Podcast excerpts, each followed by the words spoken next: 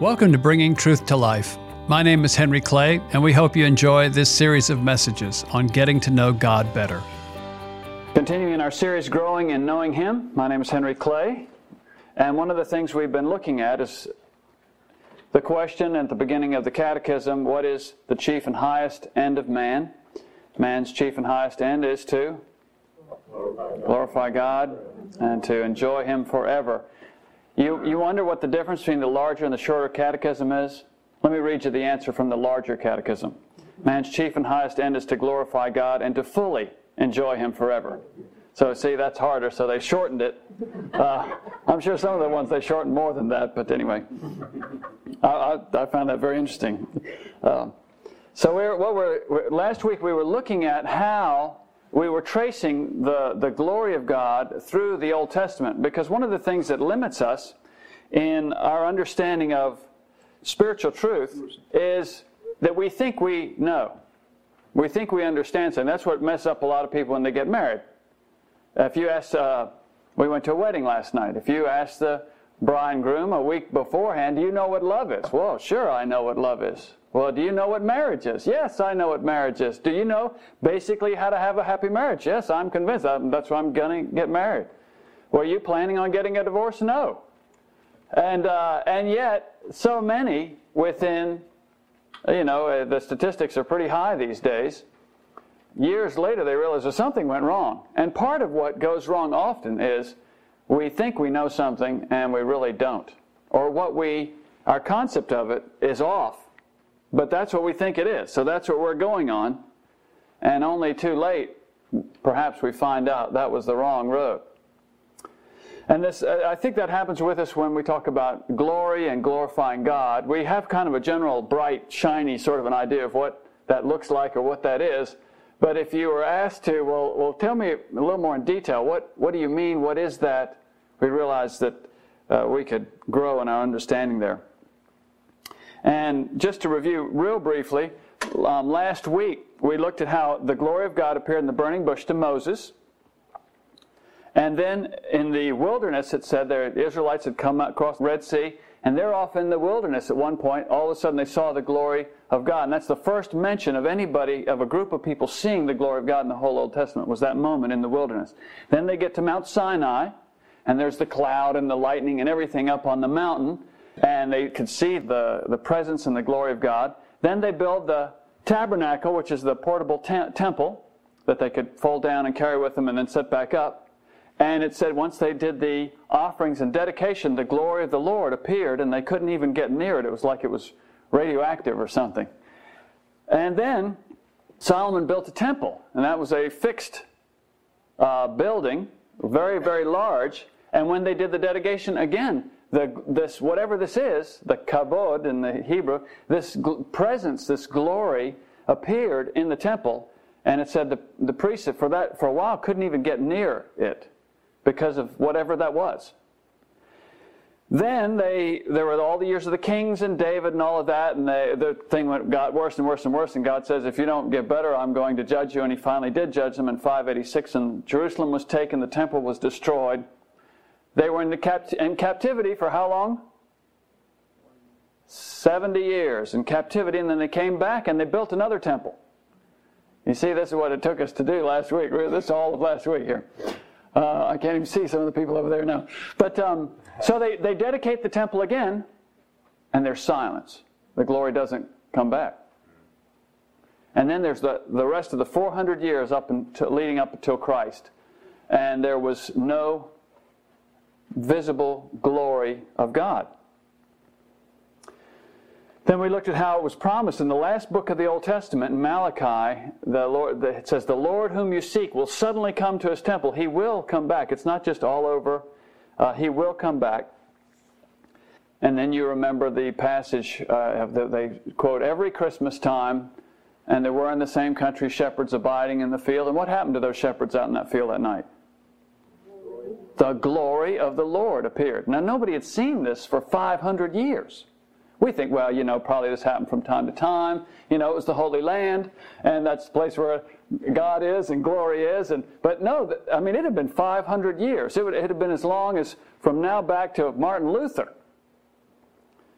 since the last time anyone could say, a group of people could say, we saw the glory of the Lord. So today we want to we want to look at three three things in terms of His glory.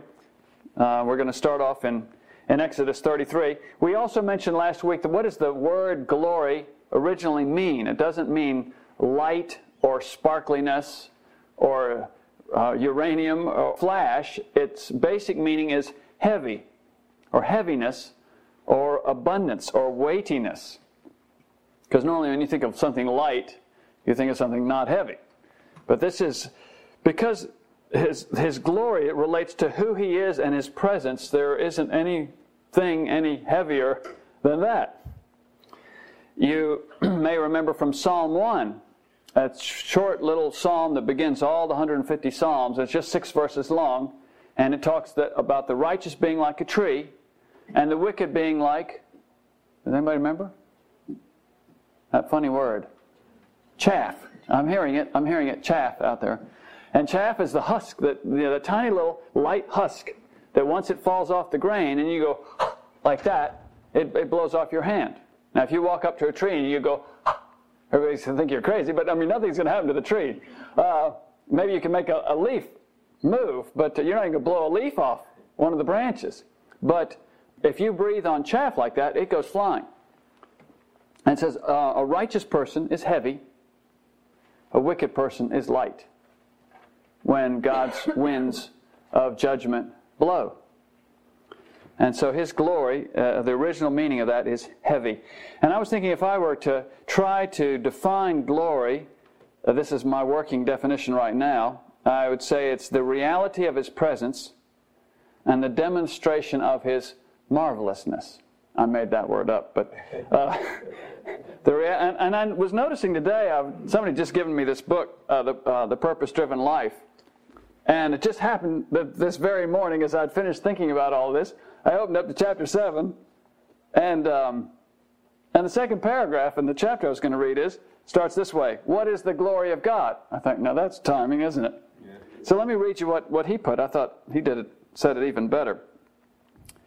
It is who God is. Now he's talking about what is the glory of God. It is who God is. It is the essence of his nature, the weight of his importance, the radiance of his splendor, the demonstration of his power, and the atmosphere of his presence. That's worth cross stitching and putting on the wall, isn't it? God's glory is the expression of his goodness and all his other intrinsic, eternal qualities.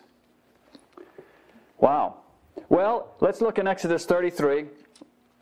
This is a passage we looked at at another time in greater depth, but we want to particularly look at this issue of his glory. And in Exodus 33 18, Moses is in his time with God, and, and he says, Then Moses said, Now show me your glory. Now, this is Exodus 33. So they've already crossed the Red Sea. I think, I mean, God's already shown them tons of stuff the 10 plagues, the parting of the Red Sea. They've already gotten manna from heaven. I think the quail have already come, uh, fallen out of the sky so they could have a barbecue. And, and Moses says, Well, show me your glory. I says, well, good grief. I mean, what more do you want? I mean, uh, uh, you know, God had shown him so many things. He, he'd already gone up on the mountain. He'd heard God's voice. He'd seen the, the, the, the cloud, the lightning, the thunder. And you're thinking, what has he got in his head that he's asking for? What, what more do you want to see? I mean, most of us, if we saw all of that, we'd say, well, now I can, I can die in peace. I've seen the Lord. And yet Moses ends his time with the Lord saying, Show me your glory. There's always more to God.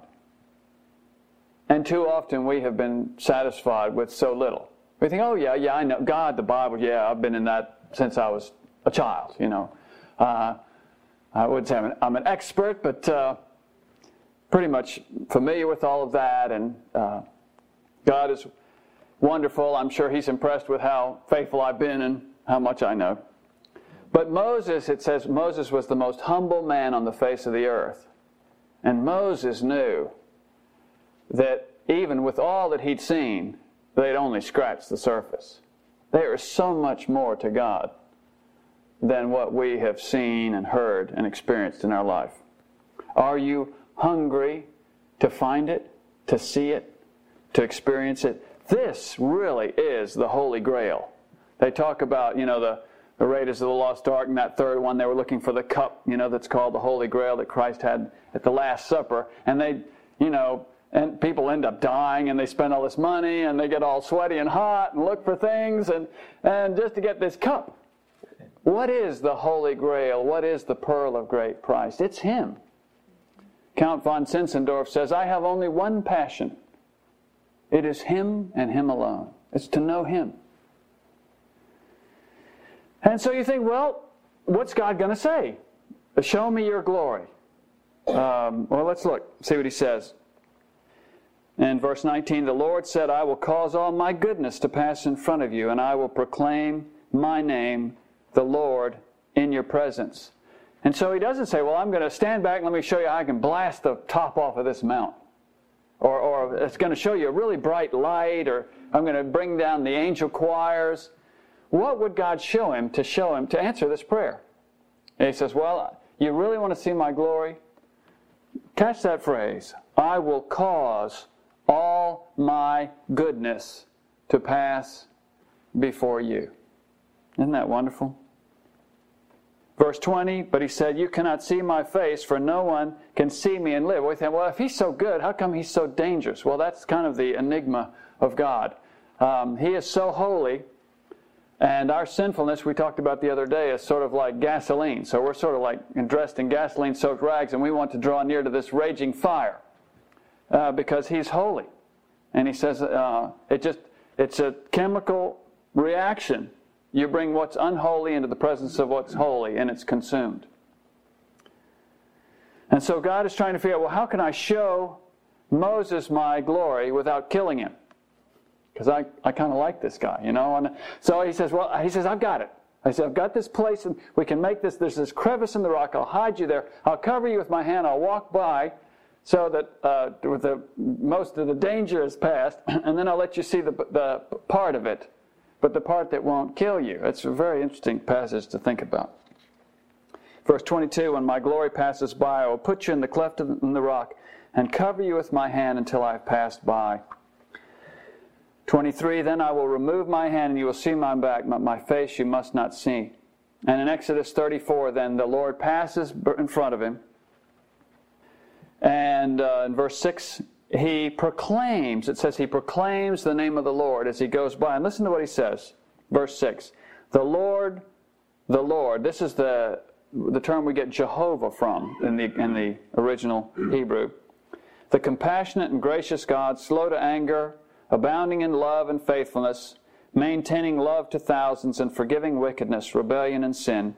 Yet he does not leave the guilty unpunished he punishes the children and their children for the sin of the fathers to the third and fourth generation. Moses bowed to the ground at once and worshiped. Luther called this the Sermon on the Name of the Lord. Uh, in Keil and Delitzsch, it says, um, I really liked what it, how, it, how it said this. It said, It disclosed to Moses the most hidden nature of Jehovah.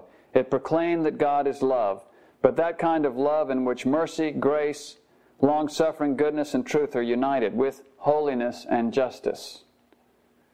All words which the language contained to express the idea of grace in its various manifestations to the sinner are crowded together here to reveal the fact that in his inmost being God is love.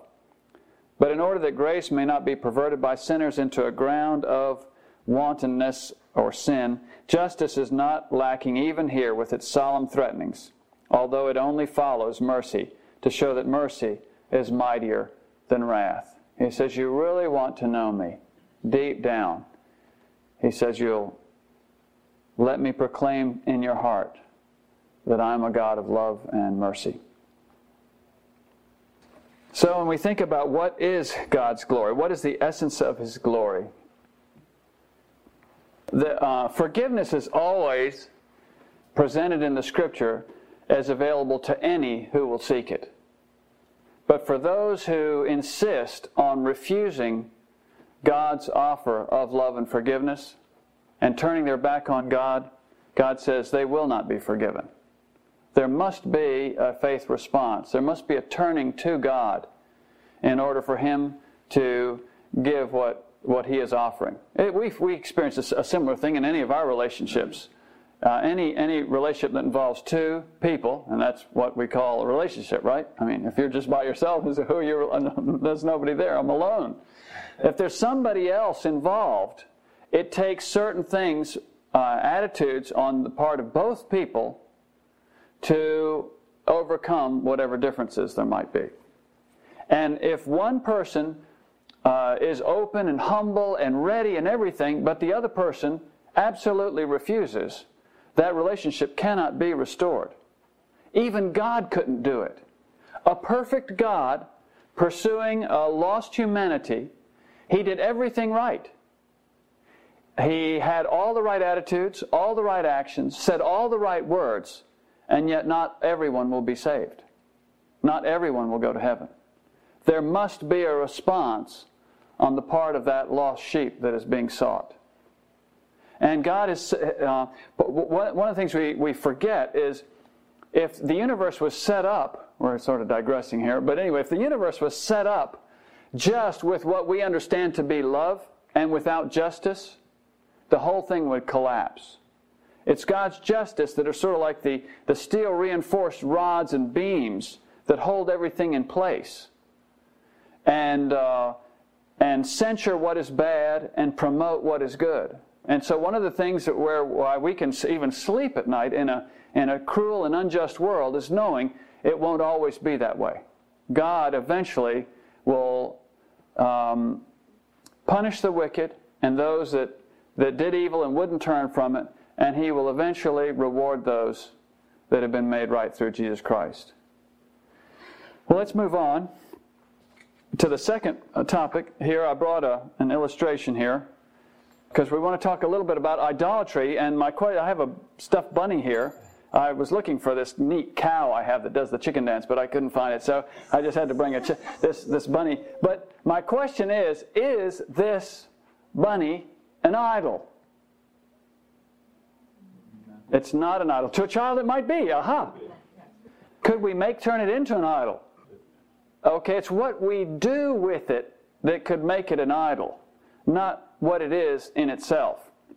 So we want to look for a minute with that in, uh, small introduction. That's Sinai, where we were just up on the mountain with Moses.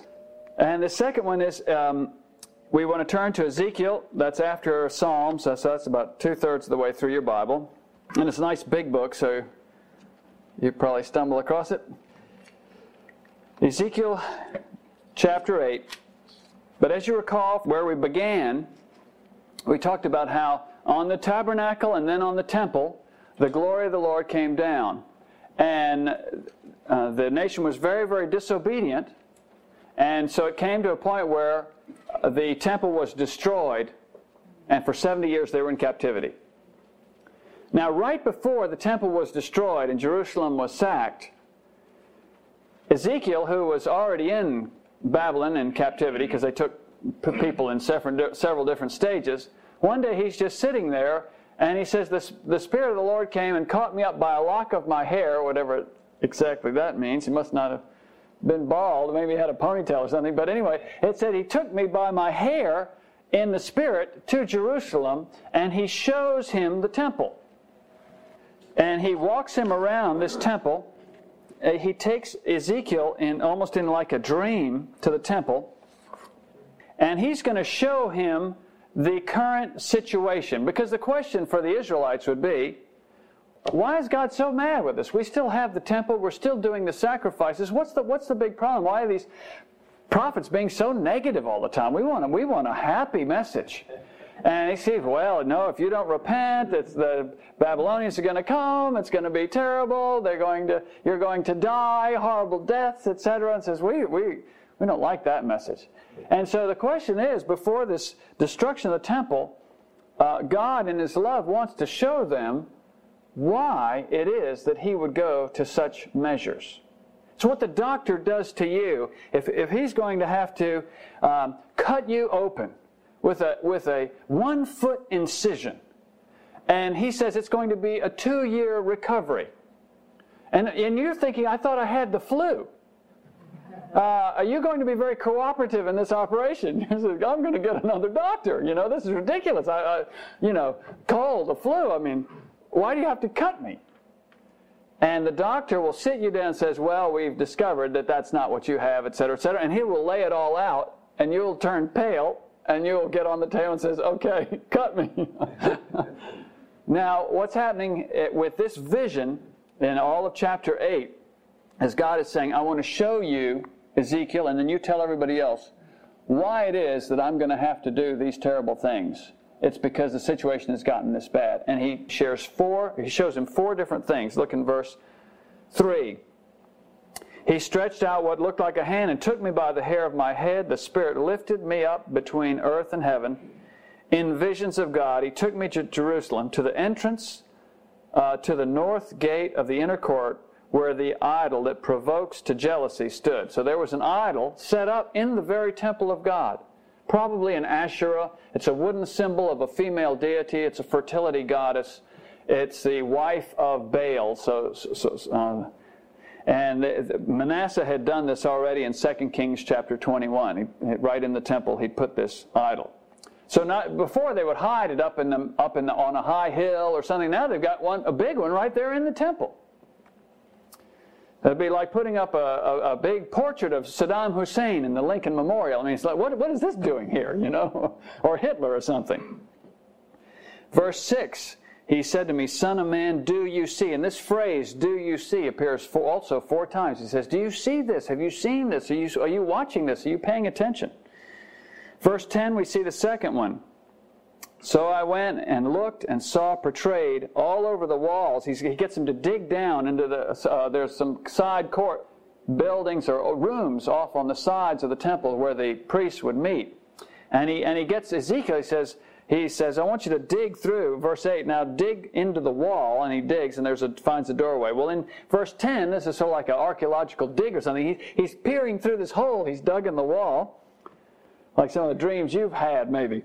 And he says, all over the walls, all kinds of crawling things and detestable animals, and all the idols of the house of Israel. In front of them, who does he see standing there? Verse 11 stood 70 elders of the house of Israel each had a censer in his hand and had a fragrant cloud of incense. Incense was the uh, image of prayer. They were offering prayer in a secret place. Why 70? That was the number of the Sanhedrin. This was like the Senate. This was the leaders of the nation there uh, in hidden secret idolatry. Verse 12, Son of men, have you seen what they are doing?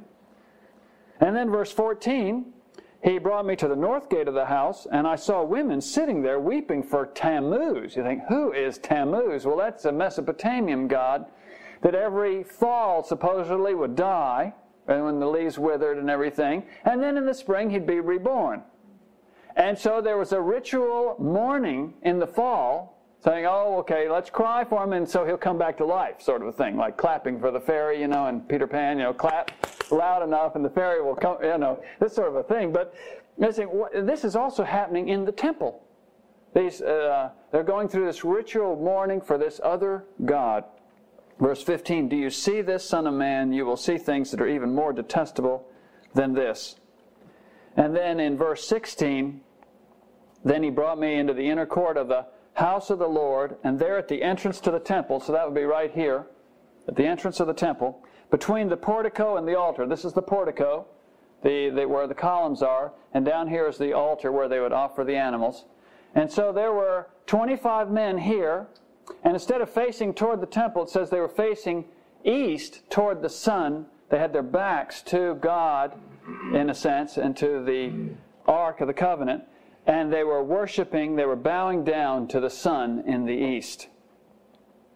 They were worshiping the created rather than the creator. And he says, he says that's why we're going to have to judge this city. And so then in the next three chapters, we see the, the glory of the Lord lift up. He watches it as it leaves the temple, as it departs from the city. And only after that do the Babylonians take and destroy the city and the temple. But the glory departed from where it had been. And we face a similar thing in our own lives. Would you say that the glory of God is in your life? His presence, His reality, His joy? Is it just the shell of where there once was glory and you go through the motions like they did after the glory left? Why does the glory of God depart from the temple? Why does the glory of God depart from our lives? The conclusion I reached as I read this passage and studied it was that the glory of God always leaves for the same reason. I'll say that again. The glory of God from a, from a nation, from the temple, from a human heart, if he leaves, he always leaves for the same reason it's idolatry.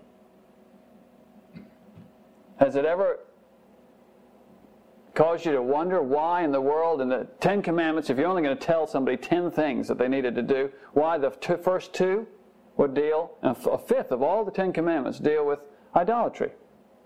Idolatry. Now, again, we're back to our bunny here. You know, uh, is, is it idolatry to have this bunny in here?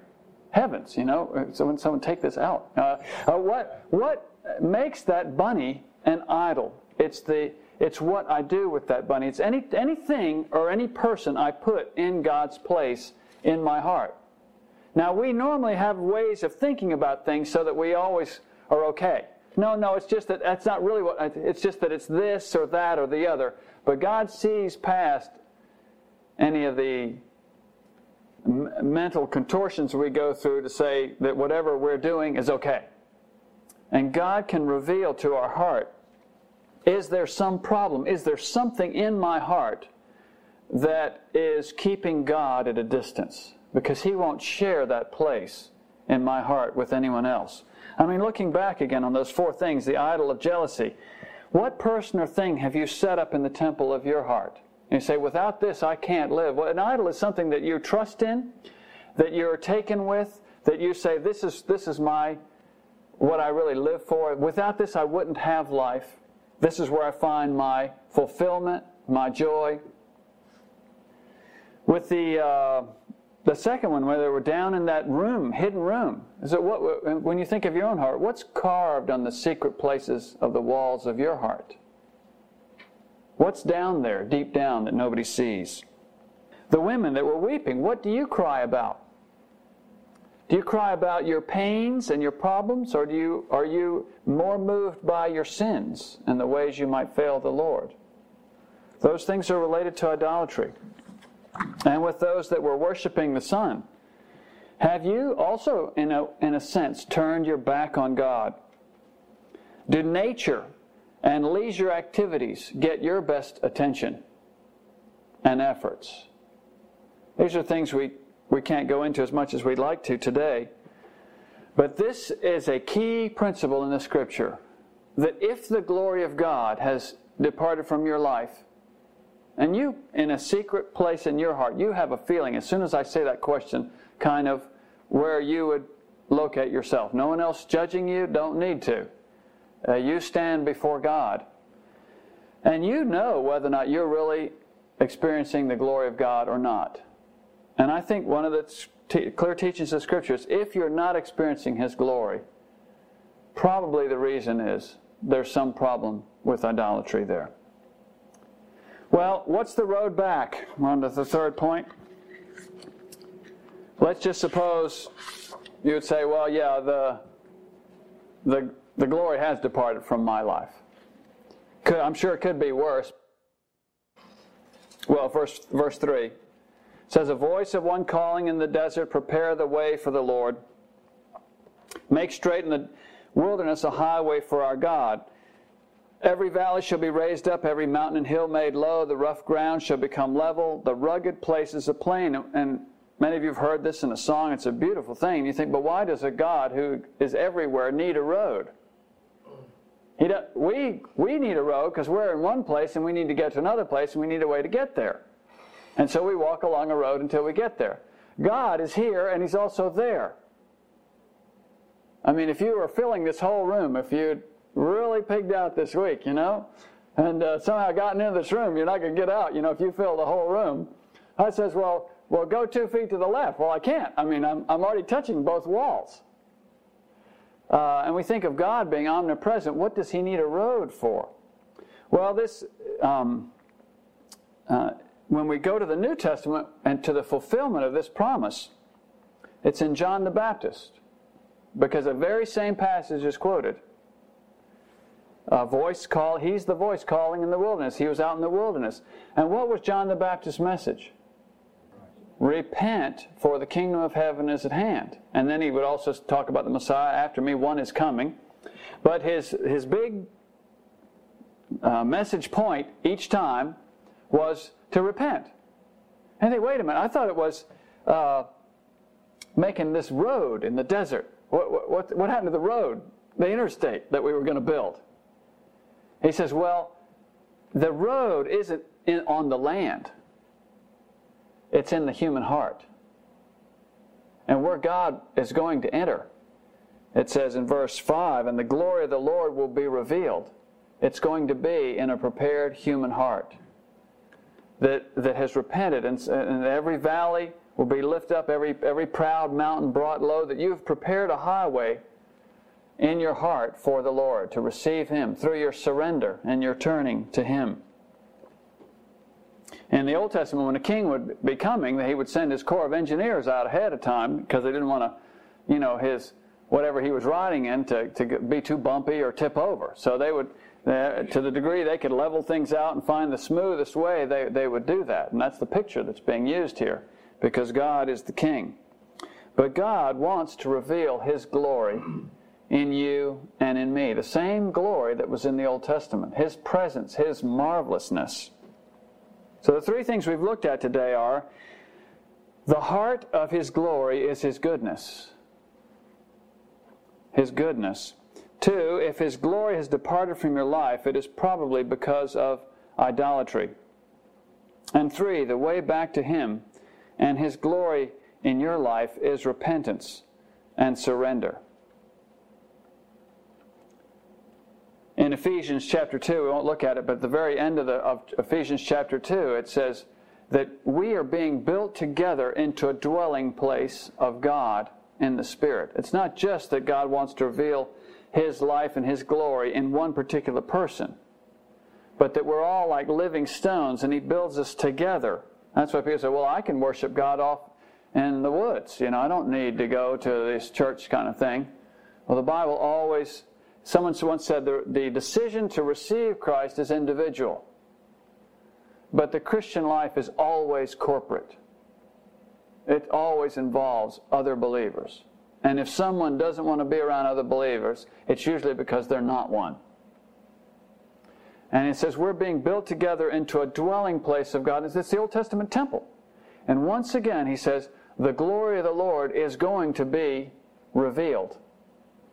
And in Isaiah, he said, and all flesh will see it together. So as we think about glorifying God and enjoying Him forever, one of the ways of glorifying God is being filled with His presence, being caught up with His wonderfulness. To be a carrier and conduit of His life, you must clean out the temple and earnestly seek to see his glory, to be filled with that petition that Moses had Lord, show me thy glory. There are times we haven't prayed that because I guess we think, well, well, who am I? Or we think, well, I'll ask that and he won't do anything. But we need to learn from Moses, who'd already seen so much, but he was hungry to see more. Are you hungry for more of God? More of His glory.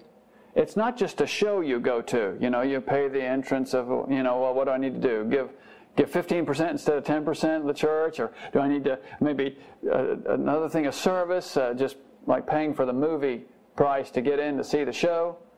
He says, he says that the key of the Christian life, he says, it's, it, it's, like, it's like a marriage. God says, I want absolutely all of you. And he says, I'm going to give you absolutely all of me. Lord, show me thy glory. He wants to show you something so much more than you've ever seen before. But he needs the response in our heart, saying, Lord, yes, please. The expectation. Not saying, well, you probably won't show me anything. You, you show it to other people, you're probably not going to show it to me. No, we need to have a confident expectation. God has promised. We know this is what He wants to do. Now, it may not be instant. What somebody said, I can't remember where I heard it, but uh, said one of the things we, we learn from going through the whole scriptures is God is not in a hurry. So, I mean, it, it may take longer than we want it. What Keil said, it may come in a different way than we expected, but it will come. God cannot lie. He has bound himself in the eternal oath in the scripture. He says, If you seek me, you will find me when you seek me with all your heart. He's got a whole lot more for you and for me. Will we seek it? Let's close in prayer. You are wonderful, Lord. And if we will seek you, you will make all of your goodness pass before our eyes. Please forgive us for the times we've taken things and people and activities, pleasures and hobbies and pursuits, and somehow cluttered up the temple in our heart. Not that those things are bad. There's nothing bad with this bunny, Lord. But I can put it in the wrong place. I can give it the wrong meaning. And I can be distracted by it. Lord, we want to be more distracted by you, more caught up with you. Not so much because you require it, but because you are the most fascinating person in the universe. We ask you to draw us away from the junk food of this world and to feed us with true bread. We want to see your glory. Please, Lord. In Jesus' name, amen. Thanks for joining us on Bringing Truth to Life. If you like our content, please subscribe and give us a review. This helps more people find our podcast.